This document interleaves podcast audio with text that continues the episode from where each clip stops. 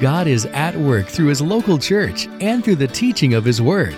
This morning on MyBridge Radio, we are pleased to share a favorite message from Kearney E. Free. Here's Pastor Adrian Boykin. I want to give you a little diagram that's been beneficial for me as I think about leadership in the church and I think about what our church is really strong in and a number of different things that people come to church for and sometimes leave church for as well. But like these foundational things that bond us together as a church no matter what. So stick with me for just a little bit of teaching before we jump directly into God's name. I am not the greatest artist, so please humor me.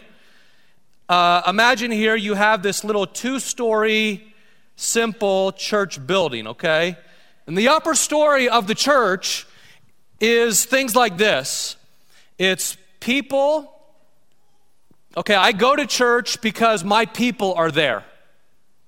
I go to church because people I like, people I identify with, who are similar to me, are there. So I like this place. It has good parking. Um, I, I like the paint on the walls. It's a nice auditorium. I like this place. It's my kind of place. So I go to this church. Or sometimes I go to church because of the pastor. And then um, sometimes I go to church because of programs. So uh, they have my kind of kids' ministry there. Or they have my kind of sewing group there. Or they have my kind of recovery group there. They have the kind of programs that I'm looking for there.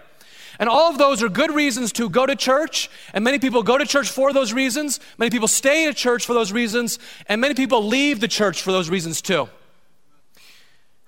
And sometimes people leave the church because they say, well, my people were there, but my people, they've kind of died off. Or some of my people have left, and so I'm thinking about leaving too. Or, uh, you know, the pastor, uh, he doesn't have the kind of personality though, that I'm looking for or uh, the programs that, that I really want, uh, they're not spotlighting them as much as they used to. And, and, that, that's bothersome to me. And so I'm, I'm, I'm going to leave the church as a result of that. Okay, people come and they stay and oftentimes leave because of these. And all of these matter, but stick with me. They're all kind of upper story. The lower story is what matters more. The lower story is the foundation of the house, right? The lower story is the foundation of the church. The lower story is what we've been talking about in this message series. The lower story, I'll give you two other words, is Messiah and mission. And so we talk about mission. Well, we talk about here, our mission is building a transformational community by growing in love with Christ and all people. It's this mission to make disciples who make disciples. It's a mission to love God with all we got and then love our neighbors as ourselves. That's our mission. And really, any Bible teaching church that holds to the authority of the Bible and the lordship of Jesus is more or less going to have the same mission to see transformation happen and to see disciples being made. Okay, and that binds us together on the lower story. The other thing that binds us together on the lower story is what we've been talking about here in this series. It's God's name. It's the Messiah. It's knowing that we have a God who is indeed a breath of fresh air. Okay, that those people in the church are not full of hot air, but our God is a, breath of fresh air. And when I go to church, I go because I believe in this Messiah whose name is strong and good and powerful, and he is unchanging. Okay, that's what we've been talking about throughout the last eight weeks. Interestingly, as you look back to our fall series, which was Citizens of Another Kingdom, we were talking about the mission, weren't we? Living a life of mission for the kingdom of God expanding the kingdom of God in the way we live throughout our Monday through Saturday. That we would recognize that God uses us, the church, to turn what is ugly in this world into what is beautiful. That we would be on mission, living Sermon on the Mount type lives, being a colony of heaven on earth, being more and more the people of God in how we live. And this is what is strengthening the church. Okay, what do these four things have in common? Anyone? They change. They change. And you know what? They must change. Inevitably, they will change. And none of us really likes that well when they change, but inevitably, these things will change. And every leader who's worth his weight in salt, will tell you that these kinds of things do have to change in order for us to get better and better and, and reach the mark more and more of the mission that God calls us to. Amen? That's just the nature of leadership. You're always tweaking. Now, what do these things have in common? Somebody. They don't change, do they? They don't change. A way you can think of it is like this these things up here, like pastors come and go, don't they? I, I hope not to go for a while, but pastors come and go. People come and go. Place comes and go. This church has had at least three different locations. Place comes and goes, and programs come and go. But what is unchanged is Messiah and mission. The way you could put it is these are written in sand, these are etched in marble. These are etched in marble. These things down here never change. And so I really believe that what we've been talking about here, though, these past eight weeks, and as we wrap up the series today, is vital for us because what we've been talking about is that which is etched in marble the Messiah, the name of God, the one who was and is and always shall be. You can hold on to this when life feels like it's changing and falling apart. Our God does not change. Okay? And you got to hold on to that because your image of God, the way you think about God, will determine how you work your eight to five. It will. It will determine the way you worship and the way you pray. It will determine the way you raise your kids. It will determine the way you view your neighborhood and your place in the neighborhood. It will determine all of that and more. It's that vital. Many people reject God based on a false image of who He is. And so, what we've been trying to do over these last eight weeks is begin to correct that false image of who God is with a beautiful portrait that God quotes literally dozens of times through the scriptures of his self revelation to us that we can hold on to this. This is how God reveals himself in the scriptures. Here's a better portrait for us of how God reveals himself to us in the scripture that he is Yahweh. He is the self existent, eternal creator, the great I am. He always will, will be, and we can count on it. It's etched in marble. And with that, it's not just that he is compassionate from time to time, it's that his very name is compassionate. Okay, the character of God at base level is compassion. And it's gracious, and it's loving, and it's faithful, and it's slow to anger, and it's just, and it's forgiving. This is God's name. What a beautiful portrait of the God you worship, isn't it? That is our God right there. And so this morning, as we wrap up, I want to share just a few simple ideas about how we might apply all of this from these last eight weeks to our lives. How we can begin to apply God's name to our lives. Again, I, I, please hear me. In no way am I trying to toot my own horn. But I believe this has been a vital sermon series for our church. So much so that I would encourage you to go back to this series from time to time when you start to wonder can I trust in the character of God? And all of us wonder that from time to time. And you're not a failure if you wonder that from time to time. You're not a failure as a Christian.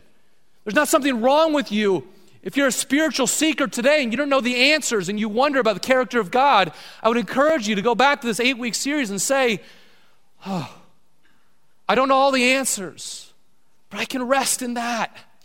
I can rest in Him because His name is etched in marble. The starting point for applying God's name is the choice to worship. Here's the starting point.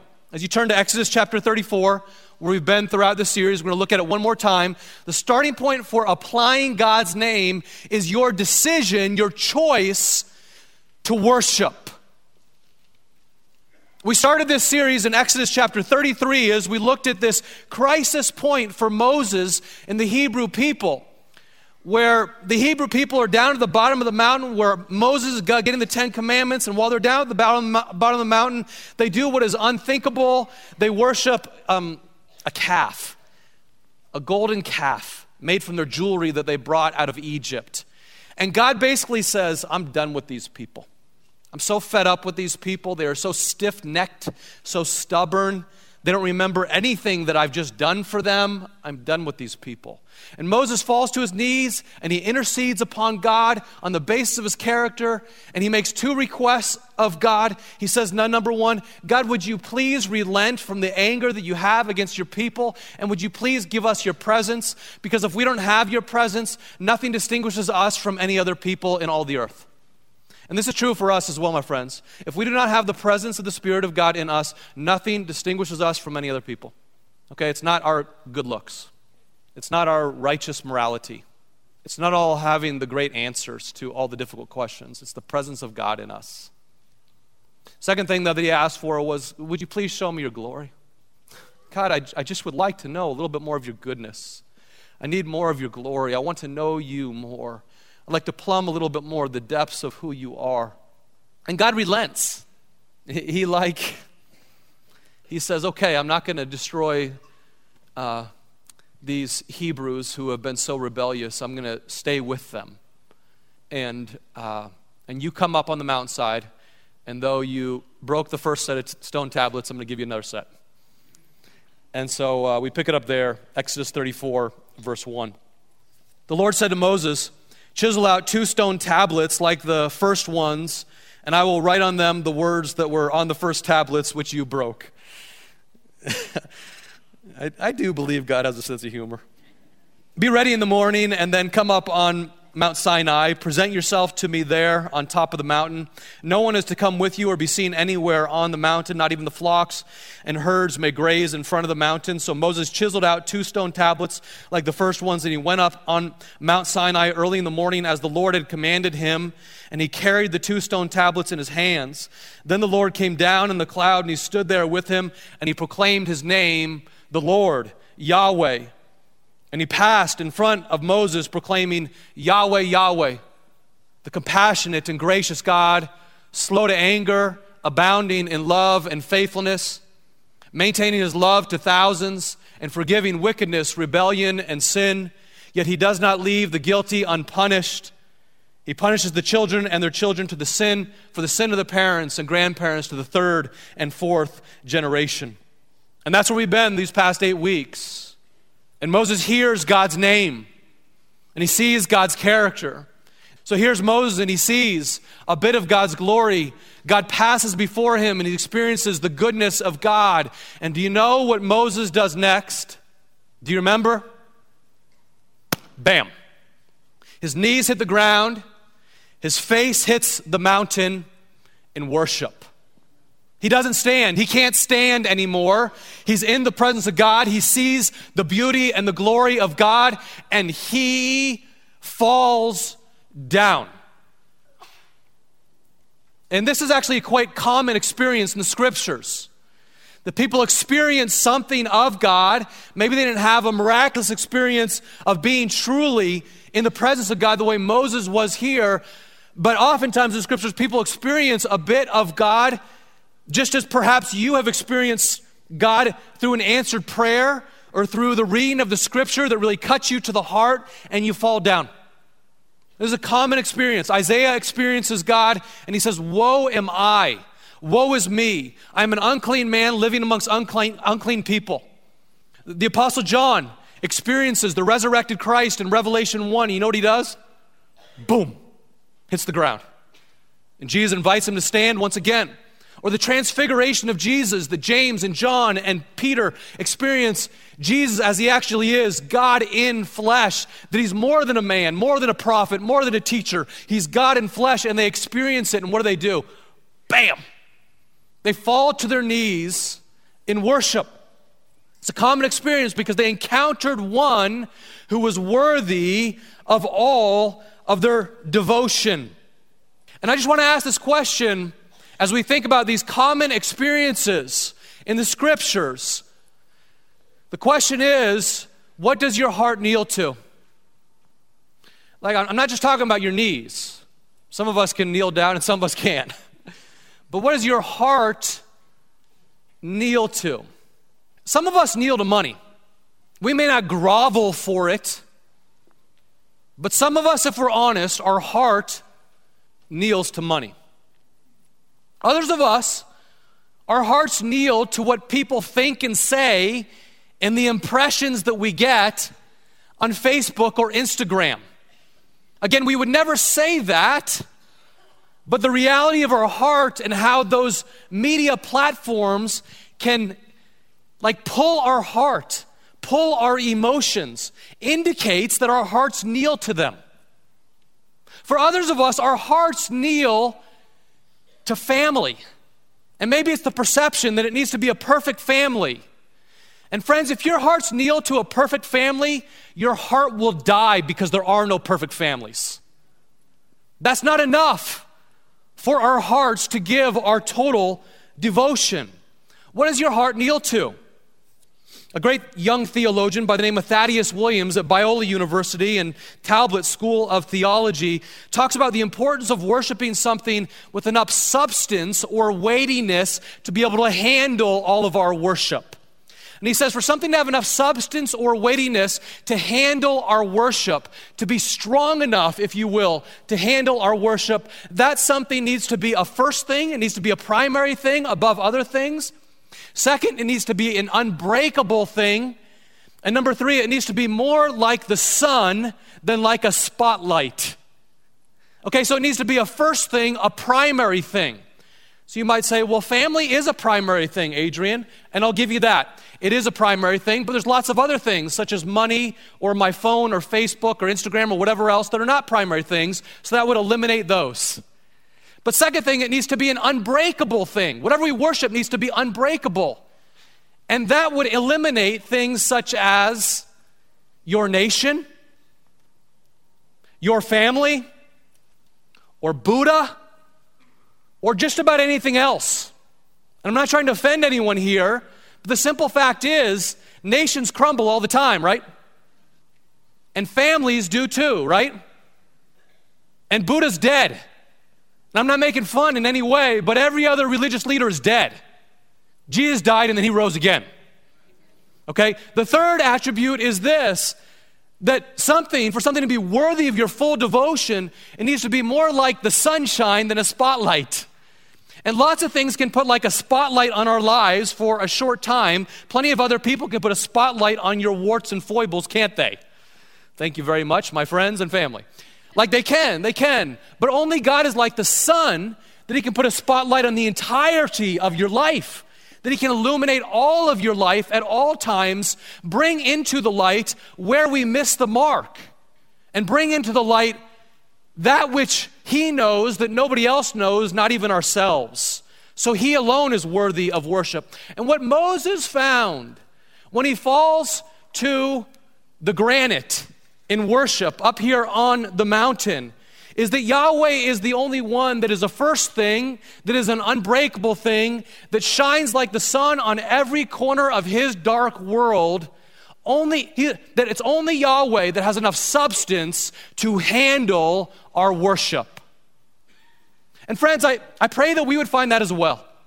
We would come back to that on a daily basis, that there is nothing else there is no other identity, there's no other person with enough, with enough substance, heaviness, power to handle our full devotion.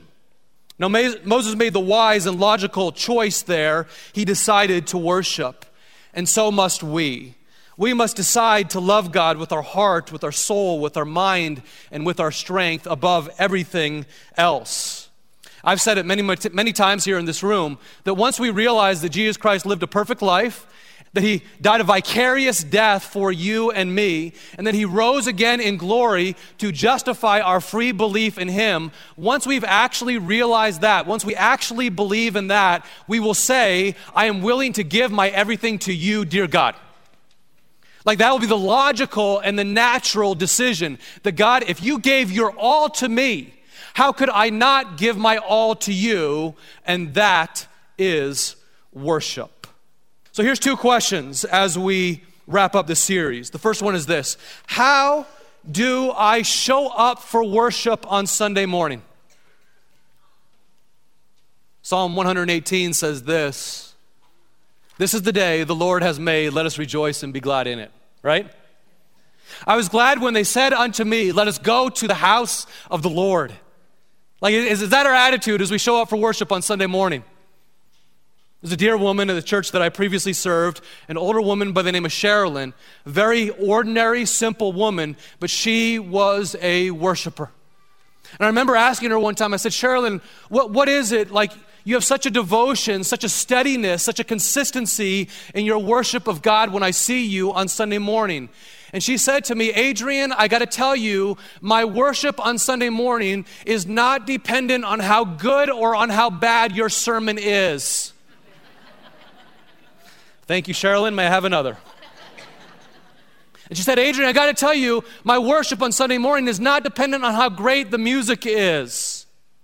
She said, My worship on Sunday morning is dependent on whether I worship God before I got to church on Sunday morning. She'd wake up on Sunday morning and she'd put her hands out to God.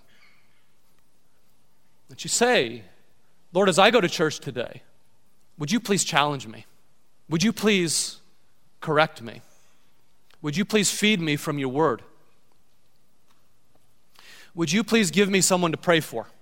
Would you please show me today who needs a touch of love? I worship you today. How about that? I, I want to invite you to consider the same. To show up to church on Sunday morning having already worshiped before you got to church on Sunday morning. Hands out to God. Lord, who do you want me to serve today? It ain't all about me. Who do you want me to serve today for your honor and your glory today? Where would you like to correct me today? And God, I invite you to feed me today. That's question number one, and that's a really important question. How do you show up for worship on Sunday morning. But question number two is probably even a more important question. It goes like this How do you show up for worship on Monday morning? That's an even more important question, I would say. Now, I, I love our worship on Sunday morning, but that's a sliver of worship. The bigger part of worship is how we show up on Monday morning. And you know, Sunday morning can give us a really good jolt through great music great worship. But the bigger part is how we show up on Monday morning. Listen to the way the Apostle Paul puts it in Colossians chapter 3, verse 7. He says, Whatever you do, whether in word or deed, do it all in the name of the Lord Jesus Christ, giving thanks to God the Father through him. Whatever you do, in word or deed, all of it for him. Okay, in case we didn't get the idea, the Apostle Paul gets even more granular. In 1 Corinthians 10, he says, Whether you eat or drink or whatever you do, do it for the glory of God. Even my eating, I want to eat however much fried chicken I want to eat, whatever it is for you, okay? I want to drink what I want to drink. Mm. In your eating and drinking, whatever you do, do it all for the glory of God. Like the Apostle Paul's theology is this as it relates to worship. My boring eight to five is used for God's glory. My carpool routines are used for God's glory.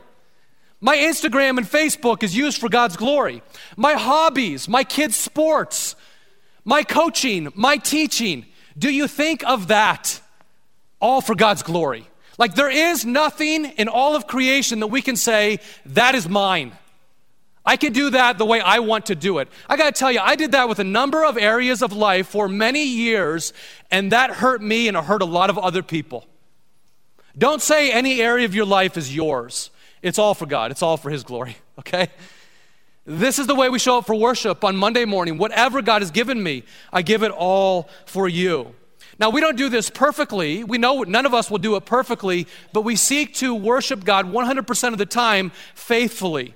Not perfectly, but more faithfully. I believe what God would have us take away from this message series is a deeper appreciation of who God is and all of His glory as He's revealed Himself to us, a more accurate image of who God is, and then, second, what it would look like for us to bear His name more faithfully on a day in and day out basis, to reflect His beauty more faithfully on a day in and day out basis. And there's a couple different ways you can think of that. Like, one of it is, like, God, because you're faithful, this week, I'm to be more faithful. God, because you're loving, this week I'm to be more loving.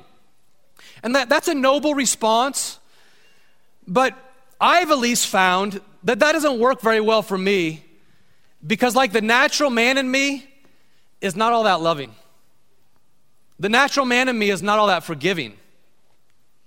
The natural man in me is not all that compassionate. Like there's a little bit of that in me, but not a ton. How about you? And so, a better way to frame it is more like this God, because you are faithful, and because you've given me the Holy Spirit, who now dwells in me through faith in Jesus Christ, I'm asking by the power of the Holy Spirit, would you enable me to be more faithful this week? Through the power of the Holy Spirit in me, would you enable me to forgive that person that I really don't want to forgive?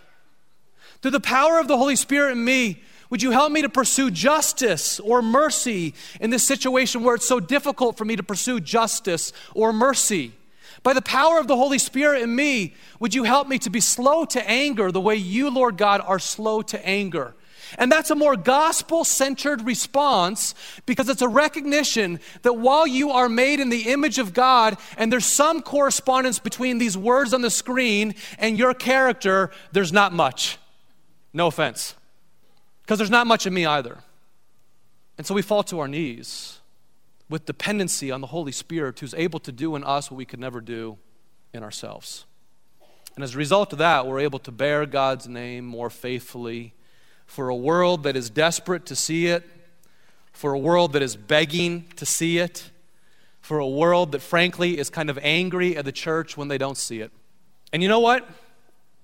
The world has a right to be angry. The world has a right to be upset with the church when they don't see that from the church. Because Jesus says that the church is the light of the world. Not any nation, the church is supposed to be the light of the world. And so people around us are actually begging to see these characteristics from you and me. I just want you to ask this question like through the Spirit of God in me, this is what I'm asking God's help to reflect more and more for the world around me. What is it for you? Over these last eight weeks, what is the attribute, the aspect of the name of God that you would like to reflect more in your workplace, in your neighborhood, in your family, in your friendships with people who know Christ and people who don't know Christ? And as you think of that, I want you to write it down. By the power of the Holy Spirit, I'm asking to reflect more of the character of God. Thank you for joining us this morning for a favorite message from Pastor Adrian Boykin from Kearney E. Free. If you'd like to hear this message again or more like it, check out Heard on Air on the MyBridge Radio app or online at mybridgeradio.net.